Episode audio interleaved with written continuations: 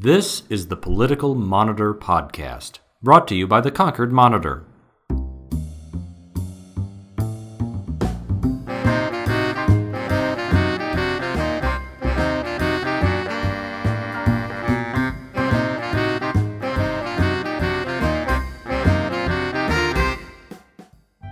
In today's show, we talk about the third GOP presidential primary debate. We dig into the Concord city elections, and I go on a rant about processed meats.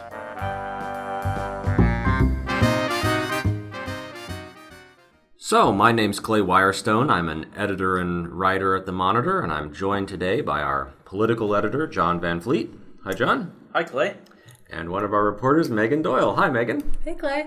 Last night, CNBC broadcast the third GOP presidential primary debate, and there was kind of no shortage of fireworks there.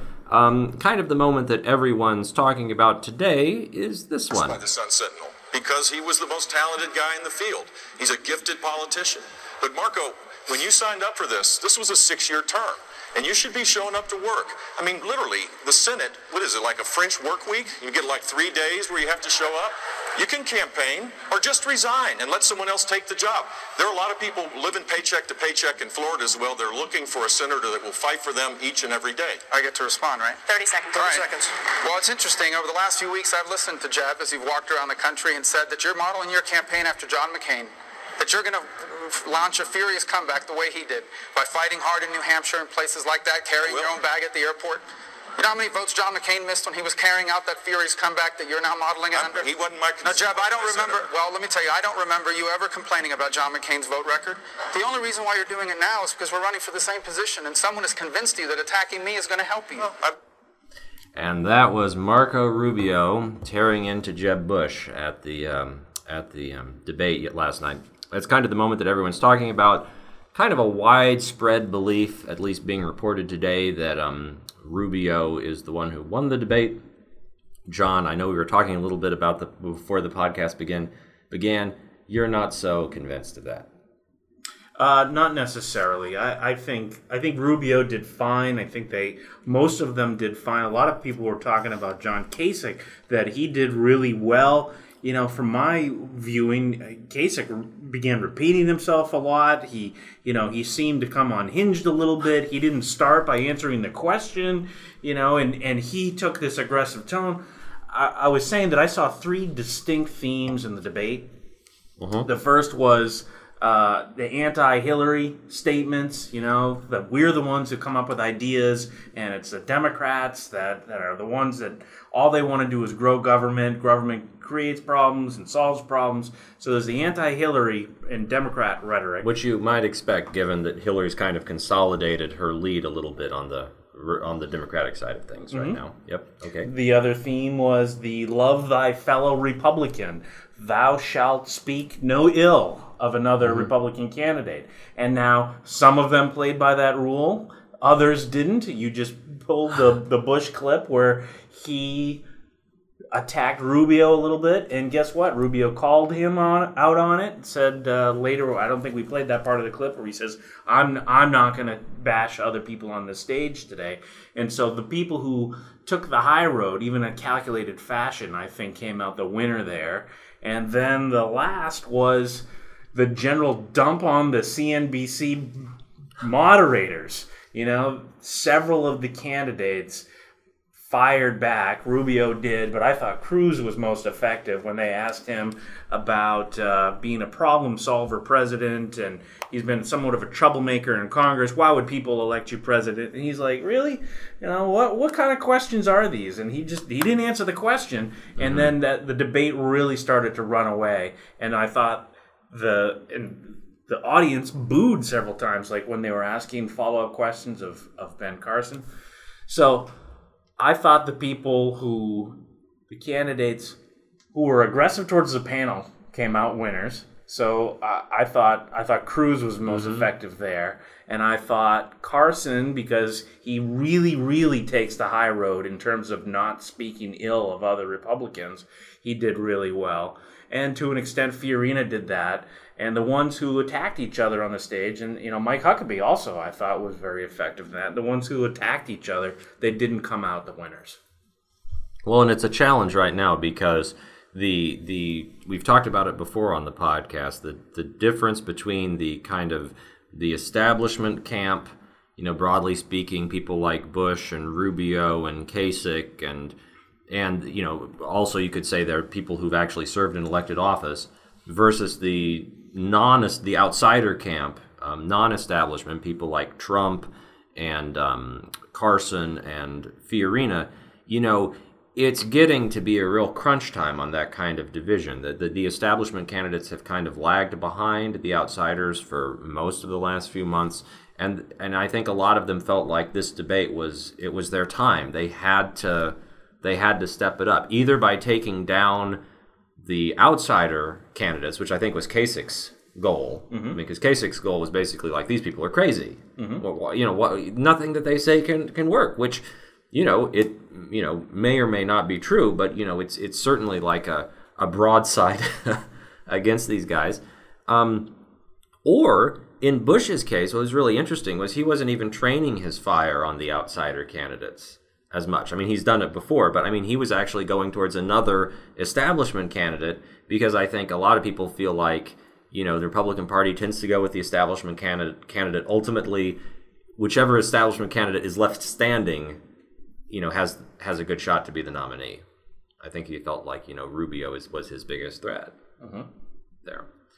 But um, I don't know, Megan. Did you did you have any thoughts uh, after last night?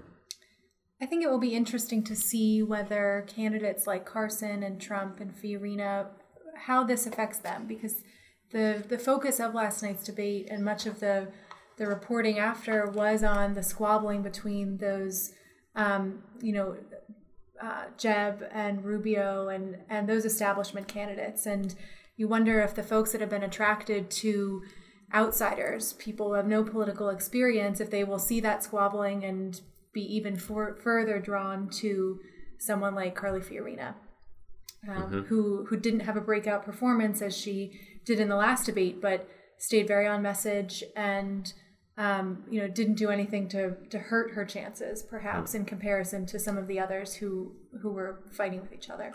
Well, and I think it's also tough when you have you know so many candidates on the on the stage. You know, when you have something like the Democratic debate, where there are you know, I, I guess there were technically five candidates on the stage for the Democratic debate, but really there were only you know two or three who were speaking at any length.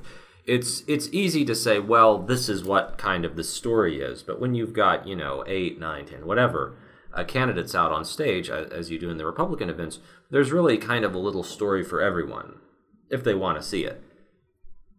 True. So, um, And then going into this, everyone was, or a lot of people were suspecting that the person who was going to be bombastic was Trump yet again, because he had been attacking Carson leading up to this debate, and so everyone was waiting to see what's he going to do, how's he going to, how's he going to deal with Carson, and we talked about it last week. It was the first time that Trump didn't come out number one in in, in a poll in the Iowa poll, and Carson came out number one, but he didn't do that right? And so some would say that he lost the debate because he was un-Trump like. He didn't take on the other candidates, and so you know he he failed to seize the opportunity to to lead to be the front runner again.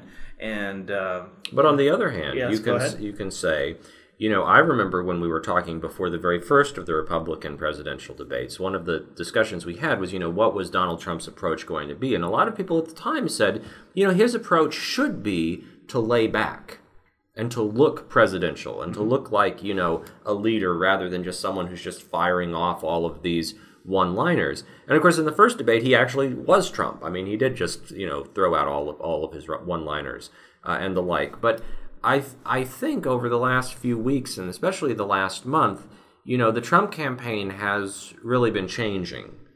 And there's there's definitely been attempts to professionalize it in some ways, to build kind of build out more of an, a campaign infrastructure in in the early states to actually think of a primary strategy, mm-hmm. and and I think it might you know he still he still I think in general leads in the national polls. Mm-hmm. Um, it's it's not a huge lead, but you know he's he still is the party's front runner in general. So he might just see now, well, maybe there is benefit in just laying back, in not in not punching too hard, letting the letting kind of the down the candidates kind of further back in the polls, further down on the ladder, kind of punch it out amongst themselves. And and you know, here I am, statesman like Donald Trump. He did say after, by his own admission, he was attempting to tone it down a little bit. Um, so I also found it interesting that they're, they're, the panel was very judicious in keeping everyone to their time limit, right? So then the then the debate's over, and everyone there's a, the scrum on stage afterwards, right? So what do they do? They go right to Trump and they give him like seven uninterrupted minutes for him to talk about whatever he wants, right? There was no other candidate that broke into that. They this was like Trump's, and they asked him, "Who, who do you think performed well tonight, Mr. Trump?" And it's like he's not a pundit; he's the can he's a candidate. I, and so I find that just like wild. The fact that everyone gets a measured amount of time during the debate, but then afterwards, because he's Donald Trump, we're going to give him as much airtime as we possibly can because it's good for ratings. Well, and this is something that I think we, we, we did our own reporting on earlier this week, talking uh, talking about basically the fact that you know Trump is the beneficiary of a huge amount of free media. Basically, all of his campaigning has been done with free media. I mean, has anyone ever actually seen a Donald Trump ad on TV? Heard one on the radio, seen one online, and, and I think the answer is no because I don't think they they've really released any. I mean, it's all done in that way, and I, and I think it does raise some fundamental questions that I think probably journalism professors are going to be de- dealing with kind of years after this election is over about what is the proper role of the press in in a, in a contest like this when it essentially has the power to make one of the candidates or to, or to boost one of the candidates in, in this crazy, I mean, in, in a really significant way. Um, I don't know. Any other debate thoughts before we before we shift? Well, I did want to go back to the uh, the picking on Hillary aspect of the debate. One of those three themes. So, Fiorina uh, kicked it off. I think when she was saying that it's it's disingenuous for Hillary Clinton to say like she's going to be great for women because she's going to be the first female president, and she cited a statistic that has been checked by PolitiFact, which is now published online. Fiorina said 92% of job losses under Obama's first term were jobs held by women. Mm-hmm. And what's the ruling on that statement? This is a variation of a Mitt Romney claim, which was mostly false when Mitt Romney said it, and is even less true now. So that turns out to be a full false. Picking up where Fiorina left off was Ted Cruz, who said that women have lost an average of $733 in median wages under Obama. and That has not been officially ruled on, but it's shaping up to be on the lower end of the spectrum, meaning less true less than, than half truish. right. So again, a glimpse into the inner workings of the PolitiFact machine. Then, yes. True. uh, but by the time this podcast airs, that fact check should be done, and you'll have the official ruling. Okay. Um, yeah, well, I think, and, and I actually think there was one moment in the debate where the anti-Hillary and anti-media strands of your that, that you mentioned here came together when a when the panel was accused. Well, actually, the media overall was accused of basically being Hillary Clinton's super PAC. I think was it Rubio who said that? Rubio Yeah. said that. Yeah, uh, in in reference to kind of her testimony to the to the Benghazi uh, committee and the like. In a way, I think it, this is you know just talking about kind of the anti-media uh, kind of zingers at, at the Republican debate. It, it makes me surprised in a way that it's taken us this long to get to the attack the media portion of the Republican primary because if I recall back in 2012 or you know in 2011 when they were you know the last time they were going through this that was a very popular um, strand at, at their debates and we've had two and it hasn't really been a factor but Listen, so when they were doing this, the, the audience was cheering. When when when Cruz said, you know, these are some of the worst questions I've ever heard. They, the audience clapped and cheered, and I'm a member of the media, and I almost started clapping and cheering. It was it was not the best line of questioning. They were they were very pointed, and and I know we need to hold candidates accountable. We can't just pitch softball questions to them, but you can't also just say why are you so awful and consider that a, ter- a, a legitimate question Well, I, I mean, I, I can, I can just say, I mean, as someone that's, you know, sat on my share of debate panels in the last few years, you know, debates are a very, they're a thankless job for a journalist, basically, because you spend all of these time, all of this time coming up with and researching questions, and then you, you ask them, and the, the number of times that that question is actually answered by a candidate, you know, is basically nil. Um, you know, at most they listen for keywords in the question, and then whatever their predetermined response is based on those keywords is what they give. Um, uh, you know, and it's really only, and, and then it also makes it unfair because really the only people, oh, the only candidates who can ever be caught up with a good question are bad candidates. or I mean, they're they're less experienced candidates who who you know haven't been in front of an audience very much or haven't been aggressively questioned. You know, the the, the more veteran uh, candidates, I mean, they get a, a super hard question and they're able to do exactly what someone like you know Ted Cruz was able to do, or some of these other folks. You know, you you turn it around, you redirect it, and you you know you score points that way. So speaking of skilled candidates hillary clinton had a town hall actually politics and eggs yesterday She did. She did. And you were there, the, Megan. The biggest, the biggest politics and eggs that has ever been, according Now- to whom according to the event organizers. now what? How, truly uh, it's not it's not the clinton campaign i was very interested to see that Truly, there were there were about 400 people there, and they had to hold it in a, a bigger room than they usually do, and, and that was the organizers at, at multiple points in the event. So it's, it's the biggest crowd they've ever drawn. Wow. And uh, and so what was what was what was the scene like, and what did what did Hillary have to say? Well, um, the her message was very focused on economic policy. She wanted to push um, equal pay. She wanted to push paid family leave. She talked about the export import bank and and how she thinks it's a smart move to to reauthorize that. Um, but it was one of the questioners actually that that took her to um, a different topic. Someone asked her her position on the death penalty, and and she did interestingly divide herself from the other two Democratic candidates by saying that she would not favor abolishing the death penalty, that she sees a need for it in certain egregious cases. Um, and immediately, the the O'Malley camp um, reiterated the the fact that Maryland abolished its death penalty while he was governor. Uh, Bernie Sanders has come out against the death penalty as well. So that was maybe the only news that was really made at, at this event. But um, generally, she she stayed on her her regular talking points on the economy, with with that one exception of. Well, I think that was that was interesting because we also ran a story about that during the Republican debate last night. Hillary Clinton also unveiled these four new TV spots, all of which were on these topics. Yes. Um, you know, and, and it was interesting because it's about you know she the the ads are about four different women basically who work kind of middle class style jobs, and you know Hillary Clinton does not appear in the ads but narrates them, which I thought was an interesting choice and not something I'd I'd seen before. And but what's interesting was that they were all women.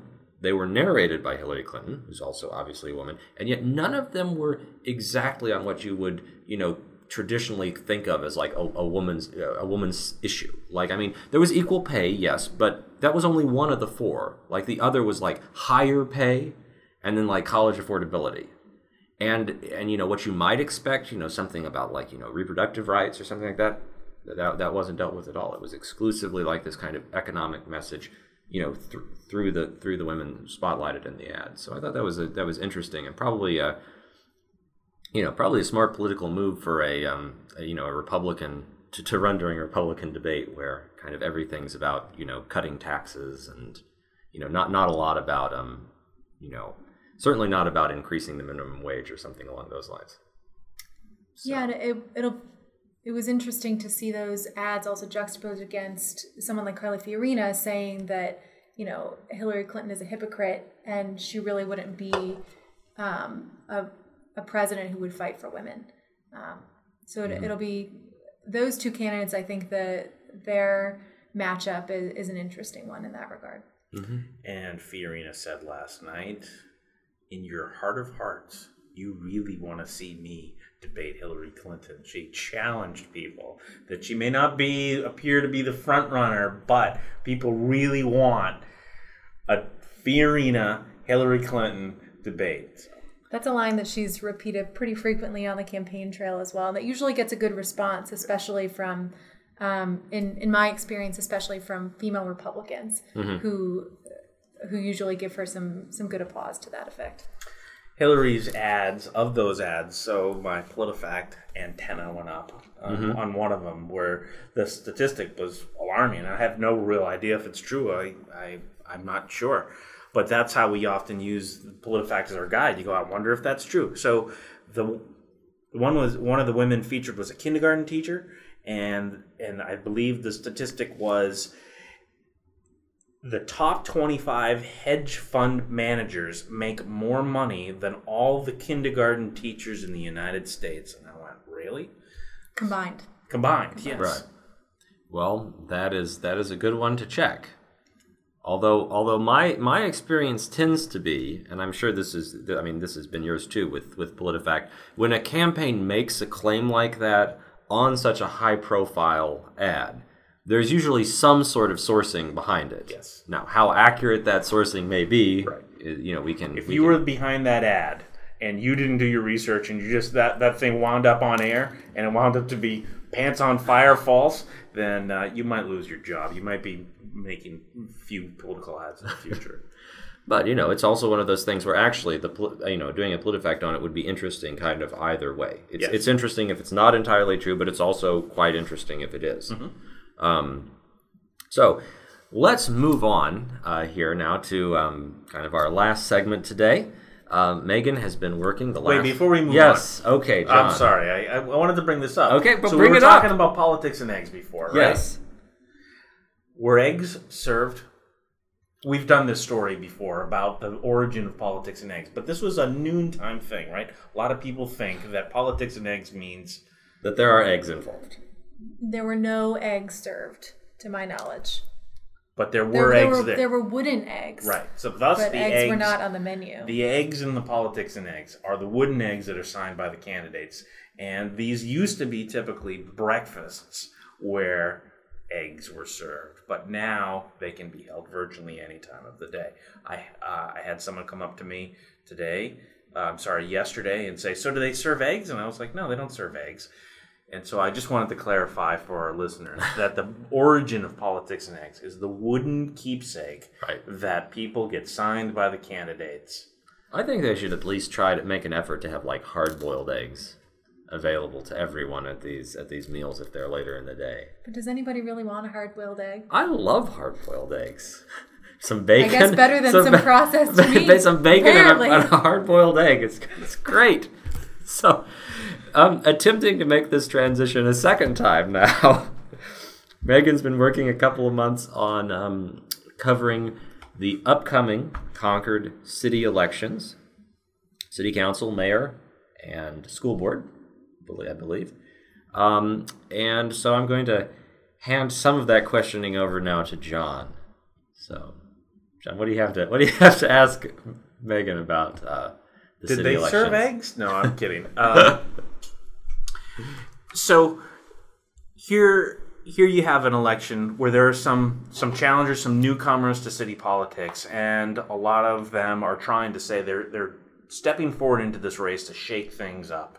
Um, who are some of those candidates that you've found that are that are kind of the outsiders, the political outsiders, the rabble rousers that are saying Concord's not doing everything that it should. It's you know not as great a place as as people say it is, and or it could be better.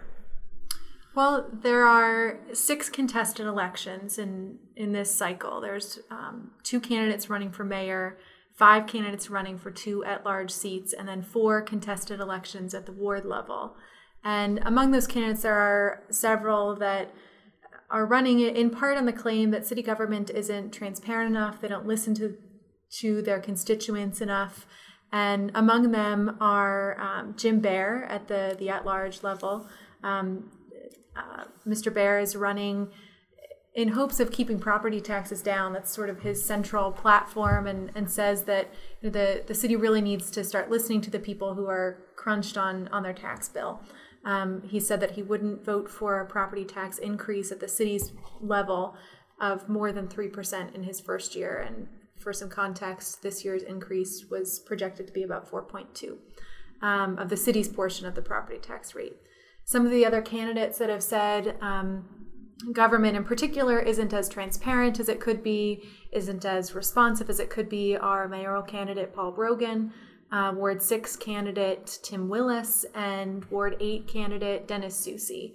All of those individuals have said you know, they, they really feel like the, the city council itself needs to do a better job um, interacting with residents of Concord and, and responding to them.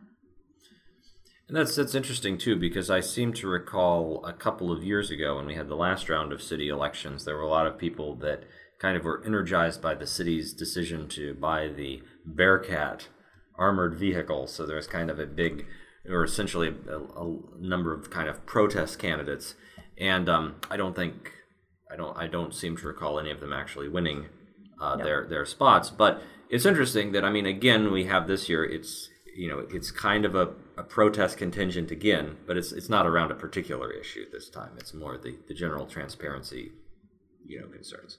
Yeah, I, I would think there are no real single issue candidates in the way there were in the last cycle, but there are that sentiment of, of more transparency in city government is is present. Mm-hmm. It's interesting that you bring up the bear cat. There was a, standoff in Laconia earlier this week, and we were talking about the Bearcat in the newsroom and uh, our crime reporter Jeremy Blackman actually called the police department to see if the Bearcat was sent to Laconia. And to our knowledge, the Bearcat has never been used in an emergency situation. Not that I've been rolling around the city in my Bearcat. However, I, my unscientific eye seems to uh, note more Jim Bear signs than pretty much any other candidate. I don't know if that's true, Megan. If if you've taken a look at the uh, the, fin- the campaign finance reports uh, aren't out yet, so we don't really know how much money has been raised and spent thus far. But Jim Bear signs, I, I drive over by the uh, exit 12 interchange a lot, and there's signs all around there. I, I frequent the Rundlett School area, so there's lots of signs around there. Um, it's more than any other candidate. I don't know if that's true. If you've seen a lot of Jim Bear signs more than any others, I haven't done count of the signs, uh-huh. and, you, and you are right. The finance reports haven't come out yet. Generally, the candidates don't raise a lot of money and, and will spend several hundred dollars of their own money to mount their campaign. Um, it's not a surprisingly not a big spender type of election. Right. Um, but I have seen a number of Jim Bear signs. I have seen a number of Jim Bouley signs. I think he's the only candidate with with a, as many signs out there as as um, Jim Bear. Um, I've seen a number of Sean Riley signs as well, who is uh, a challenger for one of the at-large seats, not an incumbent. Um, uh, he uh, is a, a, pretty unique candidate, um, the Laconia deputy fire chief running here in Concord. So it'll be interesting to see when those campaign reports come out who has spent any money to campaign and and who's just quietly maybe knocking on doors or or chatting with their neighbors. Well, I think the contrast here is remarkable, right? I mean, we have this presidential primary election going on that's at, you know, it's it's a super high volume all the time, you know, 24/7, and the candidates are around and and yet, you know, if you want to talk about an election that actually probably has some of the most effect on people's lives day to day. I mean, because it's the pocketbook, right? It's it's property taxes. It's these city elections, and yet, you know, I, I have to assume that you know one of the perennial issues with the city election is getting people particularly interested. that's definitely true. I mean, There's voters, not usually- necessarily the candidates. I'm sure the candidates are very interested, Well, but some of them. Megan, you told me you, the expected turnout would be roughly between 12 and 20 percent for a city election. it's been as low as 10 in the last four or five cycles, um, and the high point was 20%. But you know, at at the high water mark for a off-cycle city election, you're talking one out of five voters. That's Right. that's not so hot. Right. And you know, and it, it's it's interesting because when you when you have that small of a number of voters coming out, it also does pose certain risks in the sense that if you ever get people sufficiently outraged about something, it doesn't take much to you know clean house. And of course that hasn't actually happened in, in concord yet. But you know if you assume that you know some sort of some sort of crazy situation would happen and there were widespread calls for change you know you only get you know essentially one more person out of those five to show up and you can you can change the the entire course of the city Hypothetically, that is true, especially in such a low turnout election, but it is very rare for an incumbent to lose in Concord. Right. Well, and it's it's a very I mean it's a it's basically a city government that at least in my experience just you know watching our reporting on it for the past many years is a city government that in many ways prizes prizes its stability. You know, and kind of takes pride too and it's you know it's like there's not a lot of crazy change. You know, anything that happens in the city is talked about and then talked about again and then talked about some more and then put off a year and then talked and then talked about again. Um, Yeah, and you'll hear that in the, the rhetoric that's coming from incumbents like uh, Mayor Jim Bouley or at large councilors Steve Shurtleff and Mark Cohen. They'll, in their pitch to voters or, you know, when they came here to the moderatorial board, much of their pitch was about the the accomplishments they've had, the stability they've they've brought to the city council, and um, and you know the fact that they want to keep that moving forward. Megan, you had an interesting story earlier this week about the criminal records of several of the candidates. I did. Um, three of the candidates in contested elections have um, criminal criminal records. Um, should preface that by saying that having a criminal record doesn't bar you from um, running or holding city office. There are candidates in the past that have both run and held city council seats that have had um, criminal records. Um, only one candidate, mayoral candidate Paul Brogan, has a felony record, and two others, at large councilor, um, incumbent Mark Cohen, who's running for reelection, has a um, DWI on his record from 2003. That's a misdemeanor. And um, Timothy Willis, who's running in Ward 6, was convicted of um, unlawful sexual conduct um, in Maine in 2003. He was required to register as a sex offender for 10 years and is no longer required to do so. He's fulfilled his obligation. Um, he was also found guilty of uh, misdemeanor reckless conduct in 2014. I also on your desk, uh, you have a copy of Paul Brogan's book. I believe the title is "Did I Just Drop a Name?" was, Was that, that a, a name, I dropped? Oh, thank you for the correction. You guys were both way ahead of me on that one. And uh, I was thumbing through it. I, I found it interesting that on the back cover there are some glowing quotes uh, about him from Doris Day, um, Katharine Hepburn. yeah, Katharine Hepburn, Elizabeth and, Taylor and Elizabeth as Taylor. Yeah, that, that was that was interesting. Well, it is. It is. Uh, it's just interesting to me. I've not actually dug into the book much myself, but it is a more than 500 page autobiography.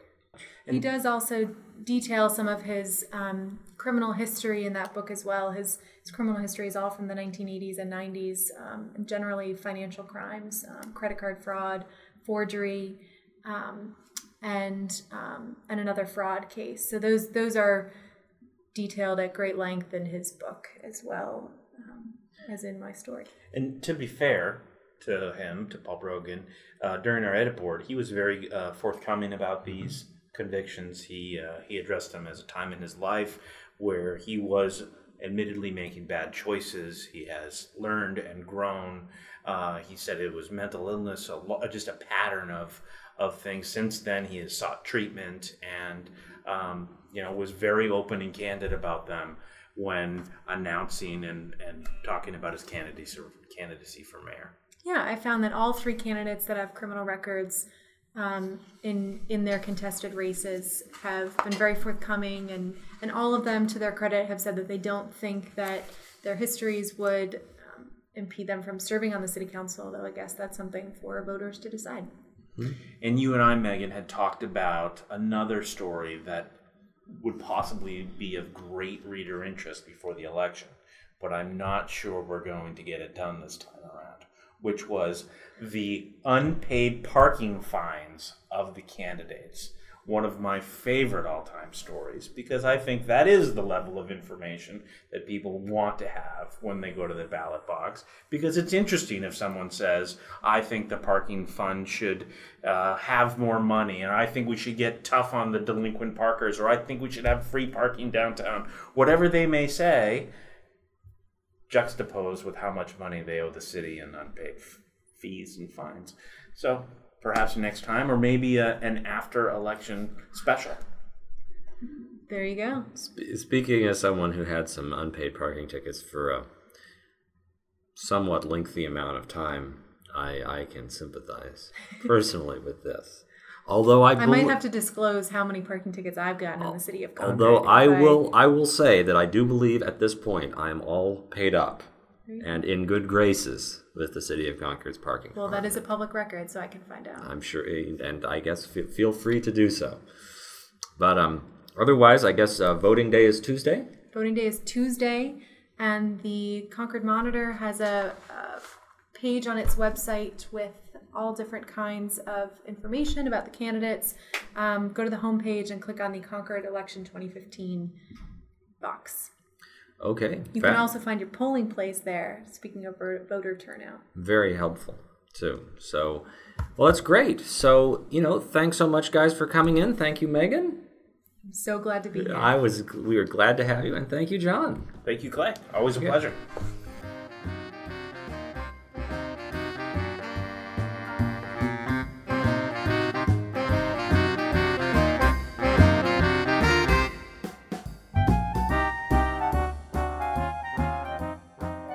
Thanks for listening. Remember, you can listen to past episodes of this podcast series or have new ones delivered straight to you by subscribing through iTunes or Stitcher. And for all of the latest political news, go to politics.concordmonitor.com. Take care, and we'll see you next week. So, today, before we actually talk about anything politically based on the podcast, I want to talk about the World Health Organization's report issued earlier this week about the possible cancer risks of processed meat. Okay? So, just bear with me for a second. This was widely misreported as as somehow saying that eating, you know, a sausage or eating some salami or bacon would, would be as bad for you as smoking or you know going into your basement and breathing asbestos. And that is is not actually what the report said. It did establish that there was some causal link between eating processed meat and having and, and uh, an increased risk for colorectal cancers. However, the risks involved are tiny. So basically, everybody has like a 4.5% lifetime risk of getting some sort of colorectal cancer. If you eat a hot dog a day, that increases your risk by 18%, or your lifetime risk becomes 5.3%. It's, it's just negligible. Compared to something like smoking, where most people's lifetime risk is maybe 1.3%, and if you're a smoker, it goes up to like your lifetime risk is like 17.2%. That's like an over 1,000% increase in, in risk if you're, if you're a smoker. A lot of it just has to do with how we per- perceive risk, which has been a long term interest of mine in, in writing and reporting on health, which I've done some uh, outside of the monitor, is just that, you know, people don't have a good idea of what risk means and what like an 18% risk increase means. It's like if you just have a 1% risk of something, saying that, oh my God, your risk doubled, well, it means you have a 2% risk. You know, it's, it's, not, it's not very great overall. So, anyway, that's how we're starting today. What a relief. I'm just saying, if people want bacon, Yes. you can have some bacon. It's fine. Maybe you shouldn't have bacon you know, for all of your meals every day with extra hot dogs. But, you know, now and then, here and there. I believe Hardee's has a burger with hot dog and bacon on it. You know, and it's it's the lack of Hardee's, uh, you know, in the New Hampshire area that really, you know, brings a tear to my eye now and then. Yes, they're also known. There's Carl Juniors, though. That's Well, what I they're think all- it's the same thing. Yeah, and, it's- and I it- believe it's the All American Burger is what that's I called. see. So, But That- maybe what you've learned is that we're better off without. well, or perhaps just half of an, of an all, moderation in all things, um, including World Health Organization would call that burger uh, carcinogen on a bun. Yeah, possibly. Um, so, but so actually, getting to the meat of today's podcast.